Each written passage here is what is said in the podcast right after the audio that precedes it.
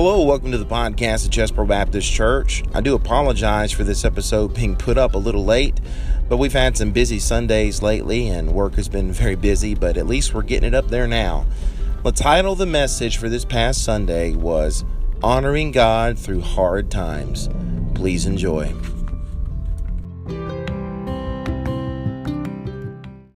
All right, go ahead and take your Bibles and turn to Second Corinthians chapter number 4 this morning. Second Corinthians chapter number 4. Our series is I Will Honor God. I Will Honor God. Second Corinthians chapter number 4 this morning.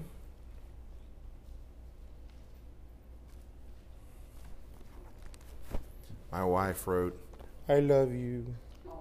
She loves me. Oh. I got, man. Second Corinthians chapter 4. If you have your places in Second Corinthians chapter 4, if you're physically able, I'm going to ask you one last time to stand in respect and reverence to the Word of God. We're going to begin reading in verse number 6, read down through verse number 11. The Bible says, For God, who commanded the light to shine out of darkness, has shined in our hearts to give the light of the knowledge of the glory of God in the face of Jesus Christ. But we have this treasure in earthen vessels, that the excellency of the power may be of God and not of us. We are troubled on every side, yet not distressed. We are perplexed, but not in despair, persecuted, but not forsaken cast down, but not destroyed, always bearing about in the body the dying of the Lord Jesus, that the life also of Jesus might be made manifest in our body. For we which live are always delivered unto death for Jesus' sake, that the life also of Jesus might be made manifest in our mortal flesh. The title of the message this morning is Honoring God in Hard Times honoring God in hard times. Let's pray. gracious Heavenly Father, Lord, I do pray for our people this morning. I pray for our people who couldn't make it this morning. I pray for our people. Lord, I pray that we would listen to the Word of God this morning. We'd open our hearts and our minds and our spirits to receive your Word. And help us, Lord, to just, just like the title of the message says, to honor you in hard times be with us today. In Jesus' name I pray. Amen. You may be seated. now, in verse 6, you're going to see the word glory. Um, edge of the glory of God in the face of Jesus Christ. You're going to see the word glory there. Now, that word glory in verse 6 is actually the Greek word doxa. Other places in the Bible, that same word doxa is translated as honor. So, all the honor that we desire to give, like our series is about honoring God. So, the honor that we want to give to God is seen in the person of Jesus Christ. He is our example. So, to honor God, we see how to do that in the Lord Jesus Christ. At the time of this writing in Second Corinthians, Paul is being severely, severely attacked. Paul, some of the things that are being attacked is Paul's credibility as an apostle is being attacked. Another thing that's being attacked is his ability to communicate.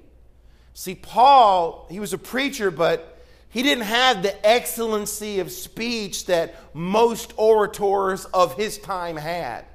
He just kind of a, a country preacher who kind of told it like it was. And you know, that, that goes against his upbringing. He was, uh, he was brought up as a Pharisee. So if anybody knows how to speak excellent, it was Paul. He was brought up in that, but he shied away from it. And he just got to the point, well, look, I'm going to put it on the bottom shelf where you can get it. Okay? But people mocked him because of that, and they made fun that, of him and they mocked him for not being able to speak well or choosing not to. Another thing that they attacked Paul in is they even attacked his, fear, his physical appearance, which, by the way, is the lowest thing you can do to a person. Now, so they attacked, they hurled all these attacks at Paul how did Paul respond to these attacks? Well, we know how me and you would respond. We put our dukes up. We defend ourselves. Man, for everything they say, we say something back. Well, look at me. Well, look at you.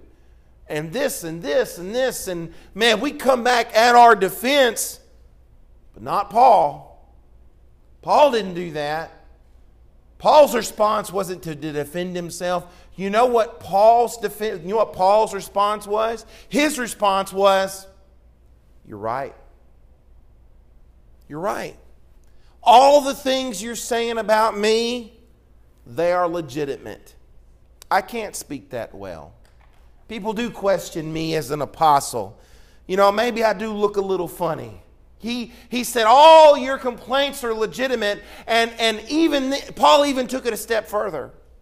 Paul said, Not only are your attacks against me legitimate, but actually they're weaknesses that Jesus uses for his glory. These weaknesses inside of me that you're, that you're calling out, these weaknesses in my life, they've been put there to magnify the power of Christ. You see, no longer did it matter, and this is what Jesus did. No longer did it matter how impressive the vessel was. Jesus showed us that what's in the vessel is infinitely more valuable than the vessel itself. The vessel doesn't matter. The, you don't have to have an impressive vessel. You can have an unimpressive vessel because what's in the vessel is way more important. Reminds me of Indiana Jones. He was looking for the cup of Christ, and they got all these big and fancy ones. Oh, but he got the cup of a carpenter, you know? And, and you know, and so, uh, by the way, um, if God always used impressive vessels, you know what we as humans would do? We would magnify the vessel over the God that filled the vessel. That's why he does that's why he uses unimpressive vessels. Remember God uses earthen vessels. These are clay pots. These are clay pots to carry inside of them something which is beyond their value. What if you're proposing to your fian- to your soon to be fiance and you get down on one knee and you open the ring box? Oh, the ring is so pretty. And she says, "Yes." So you take the ring out, you pitch it in the garbage, and you hand her the ring box. Thank you for marrying me. I, I don't think so. I don't think so. See, the container doesn't matter, it's what's in the container that matters. Let's read verse number seven again. But we have this treasure in earthen vessels, that the excellency of the power may be of God and not of us. I want you to remember this morning, then, Christian, that God has not required us to be sinless in order to be used. If He did, vessels. It'd be kind of like you go into the pantry for a cup and there are no clean cups. Okay? You know how aggravating that is? And your husband doesn't load the dishwasher. So. We're getting personal here. Let's back away. I'm sorry. But you see, the thing is, is that, you know, he would be without any vessels except for Christ. Christ would be the only vessel he could use if that was the case. Even the most noblest of saints in the Bible were far from perfect. Abraham was the father of the faithful. Twice he pretended and lied that his wife was his, was his sister. Moses was the human deliverer of Egypt. He had a fiery temper, and even he said of himself he was not a good speaker. David was a man after God's own, own hurt, heart. He was the sweet psalmist of Israel, but even he was an adulterer and a murderer. Elijah boldly confronted hundreds of prophets of a false God in the name of the God of Israel, but ran and hid when Jezebel got after him in doubt and fear. Isaiah, the noble prophet, he confessed of being a man of unclean lips. Know what that means? That means he had a potty mouth and he fought it all the time. Don't think you're alone in that. Don't think you're alone. You stub your toe, you do something, you grew up saying these words, and man, you want to say one, and you think you're horrible for that. Isaiah faced the same thing you faced. Just because it's a just because you have a battle in that, being tempted is not a sin. It's a sin to give in to temptation. Just because you have that thought and you're tempted to say that, that doesn't make you a horrible person. It's not a sin to be tempted, it's a sin to give in to temptation. Isaiah fought that same battle. Peter, leader of the 12 apostles, openly confessed that he was a sinful man, and he proved it by cursing and repeatedly denying the Lord Jesus Christ. The Apostle John, the apostle of love, one of the sons of thunder, he jealously thought to wanted to stifle another man's ministry just because he wasn't part of his own group. And then, when a Samaritan village rejected Christ, he wanted fire brought down upon them. And here's Paul, just another clay pot and a line of clay pots that God has successfully used. He was a genuine apostle in spite of his humanity. It's, it's, it's not evident from his human abilities or his human skills or his human achievements, but from his spiritual character. As this passage unfolds in 2 Corinthians, the, the, the, the characteristic that, characteristics that marked Paul as a very useful clay pot is he was humble, he was invincible, he was sacrificial, he was fruitful, he was faithful, he was hopeful, he was worshipful. Now, earlier in the first book of Corinth, to, to, the Corinth, the church at Corinth, Paul wrote in 1 Corinthians 26 through 29, listen to this.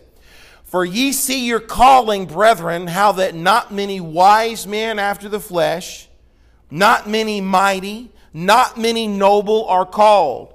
But God hath chosen the foolish things of the world to confound the wise.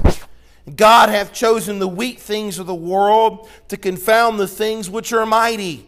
And base things of the world and things which are despised hath God chosen, yea, and the things which are not, to bring not things that are, that no flesh should glory in his presence. What we have now is we have to, we, we see here one of the unexplained paradoxes in the Bible. You see, because of the Holy Ghost filling these unimpressive earthen vessels, they become remarkably resilient up against the challenges of life. How are they so resilient? They're unimpressive. But these clay pots, these earthen vessels, when they're filled with the Spirit of God, uh, they become remarkable beacons of light in any culture, through any challenge, in all persecutions, beyond any political leader at any time. It's just amazing. You take an earthen vessel, and that's what we are. We're nothing but clay pots, worthless, breakable. But you fill them with the Spirit of God, and they remarkably almost become unbreakable. What I'm going to tell you this morning is I've got three statements about affliction. I've got three statements about affliction. Statement number one affliction does not bring destruction. Affliction does not bring destruction. Let's look at verses 8 and 9. We are troubled on every side, yet not distressed. We are perplexed, but not in despair. Persecuted but not forsaken, cast down, but not destroyed. What I want to do is I want to look at the individual words in this passage this morning. First, let's look at the word troubled. It means to press hard upon, to be in a narrow place. Simply put, it means to be under pressure. The, the idea, um, it, it has to do with the idea of Paul being hunted. You see, Paul was a hunted, wanted man because of what he did for Jesus. Acts 8 uh, Acts 23:12 says, "And when it was day, certain of the Jews banded together and bound themselves under a curse, saying they would neither eat nor drink till they had killed Paul." 40 men had came together and said, "We are not going to eat, we are not going to drink until Paul is dead." Paul knew what it was like to be hunted. Do you ever feel hunted? Do you ever feel like everything and everybody is out to get you? Do you feel like your circumstances around you, do you feel like they're closing in? And the more you struggle to get out of them, the tighter and tighter the grip, the, the, the, grip gets. And it seems like you can't win for losing. And it seems like all your life is, is fighting on the outside and fear on the inside. Well, Paul knew what that felt like too. But then the next word we're going to look at is not distressed. And that means not crushed. All of this pressure, but yet Paul wasn't crushed. You know, living as a wanted, hunted man means terrible stress, and it means every moment of every day you're under stress. But Paul was not crushed by the stress. In fact, even with all this pressure on Paul, Paul still found a way to live for God. How is that? You see, when a lost person feels this pressure, they have no, no place to go. They've got no way to go. They have no escape. They're like a person cornered against a cliff with no options. You see, a Christian, though, a Christian has options when the world does not. A Christian has options when the world does not. A Christian, well, I already mentioned this once, a Christian is guaranteed an escape from temptation every single time should they choose to use it. A Christian can get comfort from heaven when no comfort can be found on the earth. A Christian has access to God's endless love when everyone they care about has quit loving them. They have access to God's ending love. And when the world writes you off, you have access to a throne of grace that is that all the grace you will ever need. A Christian, when nobody will listen to you, can bend the ear of the Creator anytime they want to and a lost man is utterly alone. Do you know why we don't cave into pressure when the lost people do? Because we have options. I'm not saying Christians don't cave, I'm saying Christians don't have to. Because we have options when the world runs out of options. Somebody under Paul's circumstances would have buckled. Somebody under Paul's circumstances would have given up. They would have taken their ball. They would have went home. But Paul had something greater inside of him. Because greater is he that is in me than he that is in the world. The next word we're going to look at is perplexed. Now, the word perplexed means here, it means to be without resource. To be without resource. Just because God was with Paul and he didn't cave under pressure didn't, doesn't mean that Paul had all the answers. It doesn't mean that he magically had all the answers. To the contrary, the word perplexed here means that he didn't know what to do. Um, he hesitated at every decision. He doubted at every move. His anxiety was sky high, almost like a traveler with no map. Now, even just a few years ago, you had to go to Walmart and buy a special GPS thing, but now we all have GPS on our phones. But back in the day, back in the day when you were on a road trip and you left your atlas at home, you had one option you had to go to the rest stop. You see the rest stop, you pull over, you go into that rest stop, and right in between the men's restroom and the ladies' restroom was a water fountain, and right beside the water fountain was a big map with the whole state on it. And on that map was a black arrow pointing to a red dot, and underneath were the words, You are here. And that was your only option. Back before GPS, that's what we had to do. Where am I at? Where's the rest stop? I'll tell you. Where are we at? Paul doesn't have a rest stop. He doesn't have a big map beside the restroom saying, You are here. See, before when we, when we talk about the word troubled, that word trouble meant seeing what's going around you in your present. But the word perplexed, it speaks to being unsure about the future. It, it speaks to, I'm not entirely sure what's going to happen. I'm not entirely sure what direction this is going to take. I'm not entirely sure which direction to steer the ship. Our world is like that today. Not knowing what direction to take, not knowing what direction to steer the ship. And that's why we think the answer to our problems is getting rid of the police department and canceling Paw Patrol. Because that's the answer to our problems. Yeah, let, they say, oh, let's stop glorifying the police. Yes, if we take law and order and live PD off the air, it'll fix our problems. Do you not see the perplexity in that? Do you not see the ship going round and round in circles with nobody at the wheel? Um, do you know the real reason why they take those shows off the order? Because they don't want you to see cops being nice to people. That's the truth. They, they want you to think the police are bad.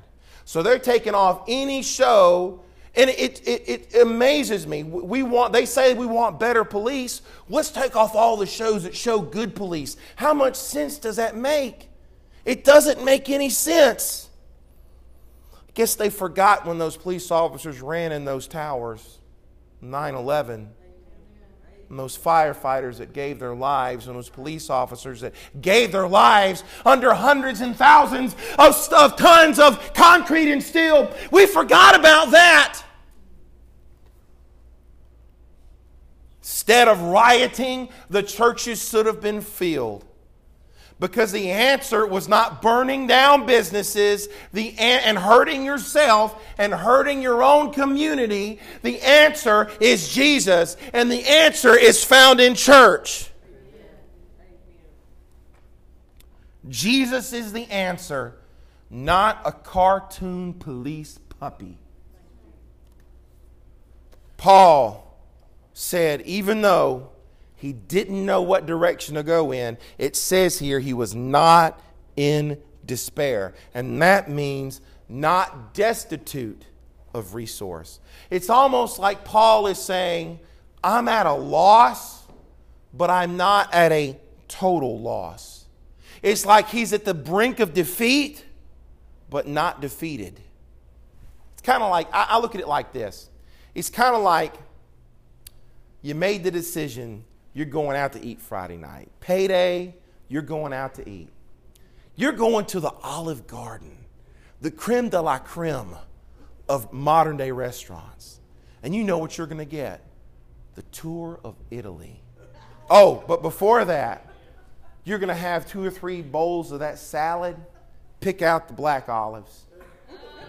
You're going to get some breadsticks, and man, you're they're just the three or four baskets of breadsticks are going to come to that table. And, and, you're, and you're going to get the tour Italy. And it's going to have the spaghetti and the lasagna and the chicken and parmigiana. And man, it's just going to be so good. And you're looking forward to it. And you've been thinking about it all week. And then Friday gets here and that paycheck hits. And there was a bill you forgot about. And that check you wrote a couple weeks ago that you forgot about that hit. So you now you can't go to the Olive Garden. But at least you can go home and eat a ham sandwich. You know that ham sandwich will always be there. But here's the thing you didn't get what you wanted. But praise God in the hard times, you can still have a ham sandwich. Amen. And sometimes we need to thank God for the ham sandwich. That even in the hard times when things aren't going my way and things aren't looking up, at least I got something. At least I know I can still survive. Yes, you might not know what the future holds, but don't focus on the destination if you can't see it. Just focus on the next single step. And I guarantee you, if you take enough of those next good single steps, eventually you will get where you're supposed to go. You know when God usually shows up for a Christian? God usually shows up for a Christian when they're at the end of their rope, when they're at the end of their hope. Elijah was sitting hungry, parched, thirsty beside a dried up brook. He was at the end of his resources. He was at the end of his road. He was at the end of his hope. He was at the end of his rope. And then there was a widow. She was at the end of her flour. She was at the end of her oil. She was at the end of her hope and the end of her rope, but they were both fed and cared for. God brought them together and they helped each other out. And what I equate that to is a fellow Christian or brother helping out another Christian or brother, uh, Christian brother or sister. Because let me tell you something: when you go to a fellow Christian for help, they are not only helping you, but you are helping them.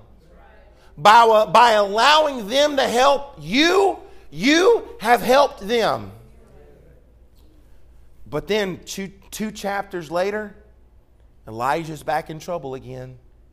Elijah now, he's at the end of his rope again. He doesn't have any resources again. And this time, an angel comes and feeds him, and an angel helps him. But not until after he had crawled under a juniper tree and begged to die. That had to happen first before the angel came.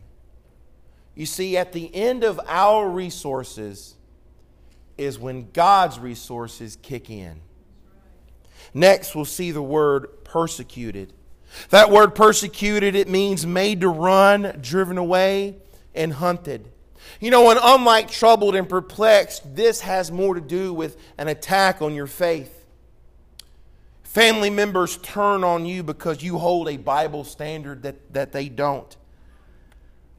You know, people just can't agree to disagree anymore. It's like that has, is gone from our society. Everything is so personal. And if you don't believe the way I believe, I'm going to get triggered. I'm going to go off on you. I'm going to Facebook blast you. And then I'm going to have nothing to do with you. We can't be friends anymore. The liberal left is the most intolerant people on the planet. Just look at, the, just look at them canceling all these TV shows. It's ludicrous. It's absurd. It's stupid. You can't look at that and tell me it's not intolerance. One cop, one, one cop killed a man. Now all cops are bad. Tell me that's not intolerance. You vote your standards and you vote for the candidate that has policies that line up closest to your conviction, convictions. Not exactly your convictions, just as close as you can get to your convictions. But then the left says if you do vote for him, then you condone every sin that he's ever committed. And that is ludicrous. If Billy Graham come back alive and run for president, I vote for him. Until that happens, I'm going to get as close as I can get with the options I'm given.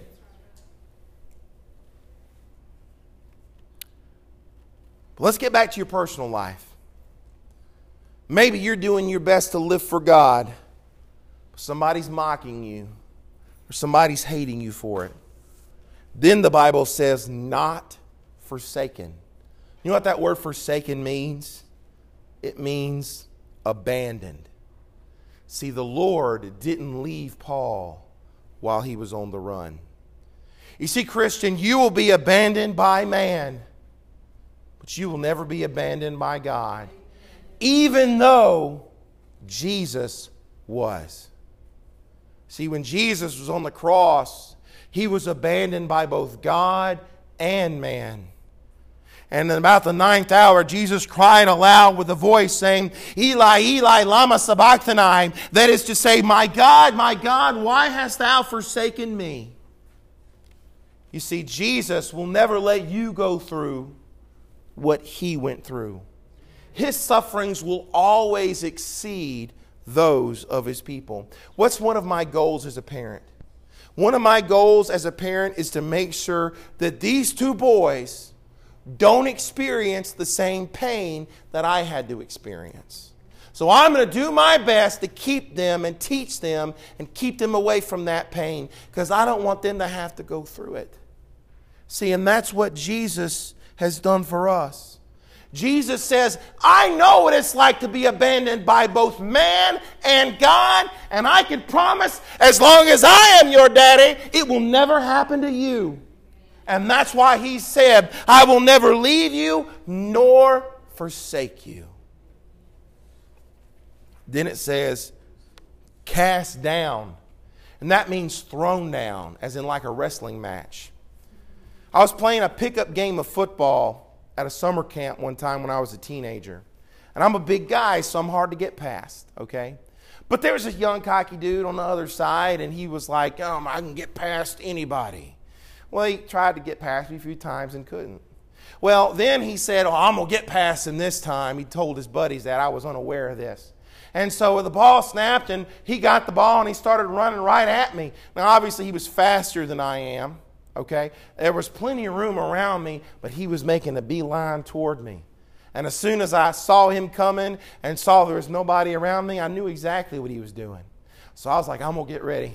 I got ready for him. And we were getting ready to clash. And right before we came together, he reared back and took his head and hit me, bam, right in the temple. Bam. Just headbutted me right in the temple.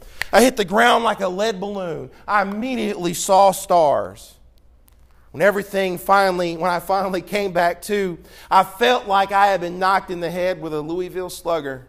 I had to sit out the game for just a couple of minutes. But then the next it says, not destroyed. And that means not ruined. What that basically means, Paul is saying, I have got knocked down, but I am not out. You know, I went down that day, but I got back up and I got back in the game. You see, when you experience failure, Christian, get back up because you can. See, a vessel filled with the Spirit of God can handle way more abuse than one that isn't. For an earthen vessel to endure all of this only magnifies the life of Christ in him. You may have gotten knocked down just so you can get back up and, glorify, and give Jesus the glory for it. That may have been the only reason why you got knocked down. And it's surprising that earthen vessels should bear and suffer so much and not fall and not be broken to pieces. Statement number two affliction is for the purpose of purification. Skip down to verse number 17 in chapter 4. For our light affliction, which is but for a moment, worketh for us a far more exceeding and eternal weight of glory. When Paul writes, our light affliction, we wonder, man, Paul, have you ever been through any real trials? Some may think, well, Paul, maybe your affliction is light, but mine certainly is not. If you, Paul, if you only knew how much I am suffering, uh, it's unbearable for me, Paul. My suffering is not light. Well, I want you to know this morning, Paul wasn't writing as if he was a kindergartner in the school of suffering. Paul had an advanced degree in it. Okay? He describes some of his suffering in 2 Corinthians 11 23 through 28. Stripes, prisons, beaten, stoned, shipwrecked, perils of waters, robbers, in perils of my own countrymen, in perils of the Gentiles, in perils in the city, in perils in the wilderness, in perils in the sea, in perils among false brethren, in weariness and toil, in sleeplessness often, in hunger and thirst, in fastings often, in cold and nakedness. And those were just the physical outward sufferings. He's not mentioning the spiritual attacks he had to endure. If Paul's affliction is light, then what is ours? lighter than light. In America, we don't know what it's like to suffer like Paul suffered. Why is our affliction light and not heavy? Because even at the worst, even at the absolute worst affliction you got, compared to eternity, it's just a moment. If you had a person that lived to be 100 years old and suffered every single day of their life, compare that to eternity, it's nothing. It's nothing when compared to eternity. It's just but for a moment. Why is our affliction light and not heavy? Because of what God is accomplishing through us in our affliction a far more exceeding eternal weight of glory. You see, the scriptures are clear. If indeed we suffer with him, that we may also be glorified together, Romans 8 17. You see, glory is tied to suffering. God will accomplish in us a glory far heavier than the affliction we have suffered. So Paul says it like this you get a scale. You take all the affliction you've got and you've put it on this side, and even put your thumb on it and push down. And then take the weight of the eternal glory that God will give you and put it on the other side. Then you tell me if your affliction is light or not. That's what he's saying. Yes, our affliction is light. Our affliction is light compared to what others are suffering. Our affliction is light compared to what we deserve. Our affliction is light uh, compared to what Jesus suffered for us. Our affliction is light compared to the blessings we enjoy. Our affliction is light as we experience the sustaining power of God's grace. Our affliction is light when we see that glory is what glory is leading us to. With Paul, we can say, yes, our affliction is is light. And the weight, the weight of God's glory, it's an eternal weight, it's a heavy weight. So, you know what the problem is? The problem isn't so much that I'm focusing on my light affliction. That's not the problem. The problem is is that I'm not focusing on how heavy God's glory is. See, looking at the affliction is not the problem because you're going to have affliction. That's going to happen. And it's light compared to that glory. But we never look at that glory. We never put that glory on the scale. And without that glory on the scale, our affliction's down here. But you put that glory we're going to get on the other side, it's the affliction is nothing. Charles Spurgeon wrote, God's choice makes chosen men choice men. We are chosen not in the palace, but in the furnace. In the furnace, beauty is marred, fashion is destroyed, strength is melted, glory is consumed. Yet here, eternal love reveals its secrets. See, when God puts us through the fire, we don't often think of why He puts us through the fire. And He does it for the glory of Christ, He do it for His glory. Certainly, James writes, uh, as James writes, adversity brings uh, completion in the life of the believer. And the purpose is ultimately bring glory to God.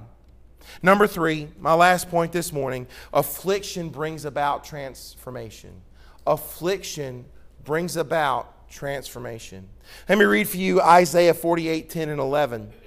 Behold, I have refined thee, but not with silver. I have chosen thee in the furnace of affliction. For mine own sake, even for mine own sake, will I do it. Now, this passage is about the nation of Israel but it still has an application for us today. See, why did disobedient Israel feel the refining fires of the Lord? Well, the Bible says, for his sake and his honor and his glory. Wait, well, hold on a second, Brother Brett. Are you trying to tell me the reason why I am suffering is just so he can get the glory? Let me ask you a question Does that bother you? If it bothers you, you need to remember this you are not the center of the universe. We are not the center of the universe. You know who is? God is the center of the universe. And everything He does and everything He allows is to further His own eternal purpose. We're in the process of updating our facility here. and we've got projects lined up that we want to do. We know it's going to take money, it's going to take time, but also it's going to take effort. Let me tell you something transformations come at a great cost. When you've got a piece of land and you want to transform that land, it costs a lot to do that. But that's nothing compared to the cost that me and you experience when God is transforming our lives. Mount Rushmore was built with some of the harshest tools known to man. If it was built today, it'd be a lot easier. But back in those days when they built Mount Rushmore, it was some of the harshest, back-breaking tools you could possibly have. Now, let me tell you something they didn't use at Mount Rushmore. They did not use a manicure set to make Mount Rushmore. You know what they used? Explosives, great hammers, and sharp chisels. God, listen to me, Christian, God is not going to use a manicure set to transform your life. He's going to use explosives, He's going to use hammers, and He's going to use chisels. And more often than not, God's a little more direct than we would want Him to be. But see, it's only under these circumstances that you get turned and transformed into the vessel that He wants you to be. Home until last week, I didn't know who Oswald Chambers was until Brother Junior mentioned his name to me. Then I get to looking into the guy, and he's got some pretty good quotes. Let me read you one. To choose to suffer means that there is something wrong. To choose God's will, even if it means suffering, is a very different thing. No healthy saint ever chooses suffering. He chooses God's will as Jesus did whether it means suffering or not. I submit to you that there are fewer way, there are few ways in which you can honor God more than choosing to trust Him, even in the furnace of affliction. The question that remains, Christian, will you submit yourself to His will, even if it means a hammer and a chisel.